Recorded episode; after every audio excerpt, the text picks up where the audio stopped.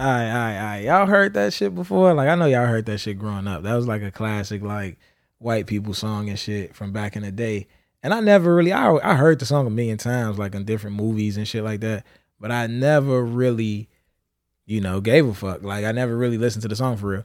I was in a bar uh a couple weeks ago. And it was a karaoke bar, it's like an all white bar, and these dudes went up there and performed this song and they was like singing they fucking hearts out like they was all trying to get their girl back, right? And but that was my first time really paying attention to the lyrics of the song. So I got in the car, I started listening to it. I'm like, damn, like it really had me in my feelings and shit. And it's because I relate to the song so much. Like I literally went through a situation, dating a woman, did a bunch of fucked up shit. She did some fucked up shit too. But y'all heard the story before. I've talked about it on the podcast many times. Y'all know my heartbreak story. Damn it. Y'all know what the fuck happened with me. But, you know, it happened, right? And it's all good. But um I got in therapy because of uh, a big reason was because of that situation. I again, I went to therapy for infidelity because I couldn't stop cheating. I feel like the the women I was dating was doing what they were supposed to be doing, and I still was cheating, and I still was was going crazy. So went to therapy, found out I had some other shit going on, had a sex addiction, and we went in on that and we started to fix things, right? However, I was fixing things because I wanted this person, specific person back right? That was a big motivation for therapy. There was a big motivation to be a better person was to get this specific person back in my life, back on my team, back in my corner. Uh, I wanted to show her how much of a better person I could be. I wanted to show her uh, just the growth and the development and how I have these new values and how much I care and how much better I'm gonna be this time around and to do all of the work because it, it's sometimes we can fake the work. Like we can fake the work. We could be away from somebody for a year and feel like you know what? I really want this person back and we could really desire that person back and then we could get back around them and we can talk the right game and say the things that you know we know this person inside and out so we can do the things that we know that they're looking for and the things that is going you know get their heart going and get get their heartbeat racing and get them back on our side. We can fake it but I really did the work. And to really do the work and come back on the other side of that that journey and that person not be there is some of the most depressing shit in the world. Like it's literally one of the the the the worst feelings I ever had in life. You know what I'm saying? It it felt worse than actually going through the par- the process of the heartbreaks and shit and all the fucked up shit that happened in the relationship. You know what I'm saying? The fact that like, damn, I'm here. I get everything you was trying to teach me. I'm ready, and you gone. You know what I'm saying? The ship has sailed. It's over with. It's a wrap. That shit hit different, man. I'm telling y'all. Like, and that that go for all my young guys listening to the podcast. Don't miss your last dance. That's the theme of the show from now. Don't miss your last dance. I ask every, you know, dude that's older and married, he be like, man, you could wait on that, take your time. Or some dudes be like, don't do it. Woo woo, don't be in a rush to do this shit. But when I talk to them older niggas that's 45 plus, whether it be some of them no kids, some of them, you know, with kids, but they single, they be like, look, bro, don't miss your last dance, bro. You don't want to be downtown Chicago with the slingshot crew, riding around in the slingshots, the old niggas. You don't want to be with us. Don't miss your last dance, bro. You got a good woman, do what the fuck you supposed to do. All that player shit, man, it's enough of that shit. like, shit ain't gonna get you nowhere, man. Bunch of regret, right? So you know, for me to go do the work to be who I need to be and the person I did it for not be around was a crazy feeling. But what I learned is this I did it for the wrong reasons. I shouldn't have been doing that shit for her. I should have been doing that shit for me because the goal is happiness and peace. The goal is not to be with a specific person.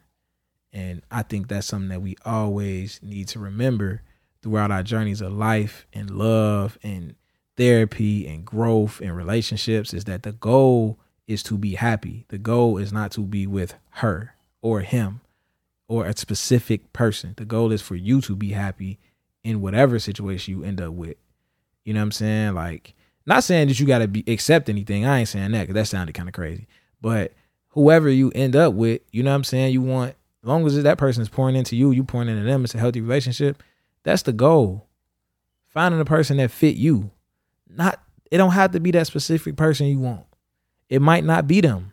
they might be in the way of you meeting the person that you're supposed to be with. Whether you got kids with that person or not, shit happens. Whether you got a bunch of history history with that person or not, shit happens. But your goal is to find your happiness and your peace in your lifetime and, and pursue your purpose and find somebody who supports that.